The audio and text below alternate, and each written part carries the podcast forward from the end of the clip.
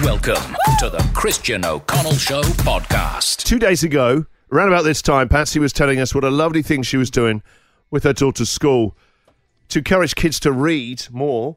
She was going in. She's uh, reading a book with them, and I bet you're great with the kids as well.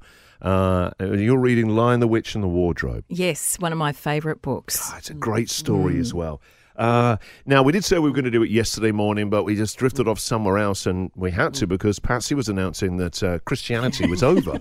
So we were all rocking from that news, and if you just tuned in, yeah, Christianity is over. They're boarding up all those churches. Get in there now before it's like a closing down sale. Because Patsy, we didn't even realise... Patty shared with us that on her bucket list is to buy a church and then do it up for an Airbnb. So we mm. drifted yesterday. Uh, however, a lot of you were obviously had rearranged your mornings to hear Patsy's bedtime story at six fifteen. I got a lovely message from one of our listeners, Michael Bezic. Mm. As we said goodbye yesterday, I just got a text from him. Christian, what about Patsy reading the book? Like he'd been sat there for three hours. Probably with his kids as well. Yeah. So, yeah, she'll yeah, get to it. They, yeah, yeah. they never lie to us. So, they'll get there. Then I just said, oh, no, yeah, we're doing it tomorrow at six fifteen. Thanks, Christian. Says I brought my blankie to work to cuddle up oh. while she reads. So Mickey B, I've just texted him back, say, you in position? She's got the book. Everyone is ready. So I know, obviously, in the morning we're there to get you going and that, but actually this is going to be like a bedtime story, isn't it? We're all going to feel a little bit snoozy, okay? So, Patsy, are you ready? We've got... I'm ready. Now, take your time with the with the read because we've got some... Uh, Uh, sound effects to sort of punctuate and illustrate what oh, you're yeah. doing as well. So we turn into a, an audio experience for the listeners that's immersive. That's the wardrobe. Oh, oh, it's yes. It, well, it would be an old one, yes. It'd be squeaky opening and then the door, it's closing. It? Uh, snowy footsteps. Yep. Yep, got a minute of these. I don't know what we need. All right, Patsy, in your own time, begin uh, this morning's bedtime story on Breakfast Radio, The Lion, the Witch, and the Wardrobe, read by Petrina Jones. All right, well, we go into the chapter Lucy Looks Into a Wardrobe very early in the book. Are we ready? Oh, hang on, I wasn't ready for that sound effect there. Sorry, uh, go, go from the top again. Yes, we're starting with the, one of the opening chapters, Lucy Looks Into a Wardrobe. There we go, beautiful. Lucy felt a little frightened, but she felt very inquisitive and excited as well. She looked back over her shoulder, and there between the dark tree trunks, she could still see the open doorway of the wardrobe and even catch a glimpse of the empty room from which she had set out. She had, of course, left the door open, for she knew...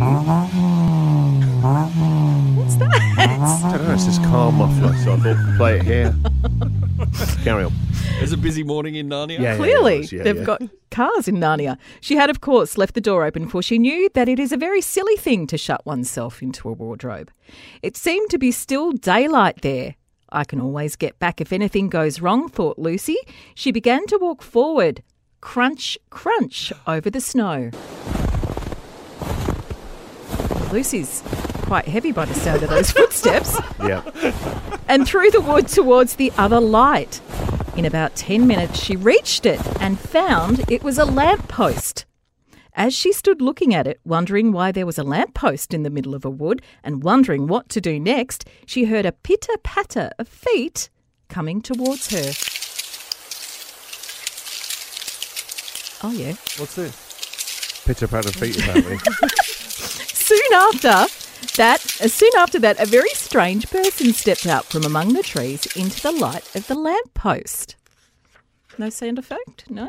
No, they left that one blank. A, a really significant part of it. But I've got a bleating goat. Oh. He was only a little taller than Lucy herself, and he carried over his head an umbrella, white with snow. From the waist upwards, he was like a man, but his legs were shaped like a goat's. Tumnus. The hair on them was glossy black, and instead of feet, he had goat's hooves. He also had a tail, but Lucy did not notice this at first because it was neatly caught up over the arm that held the umbrella so as to keep it from trailing in the snow. He had a red woolen muffler around his neck and his skin was rough. No, not one of those. No. Muffler, I get it now. I mean a scarf. Yeah.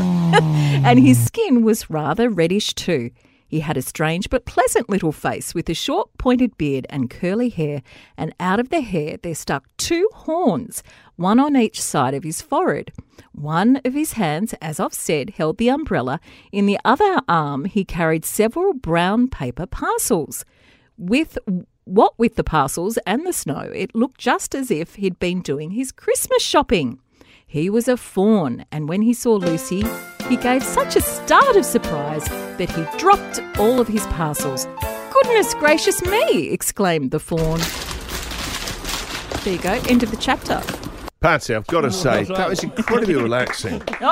Why don't you do more audiobooks? You've got a, such a great voice. That was actually really well read. Oh, thank you. I think we should turn this into Patsy's Reading Club, a once a week thing. Thanks, Patsy. The Christian O'Connell Show podcast.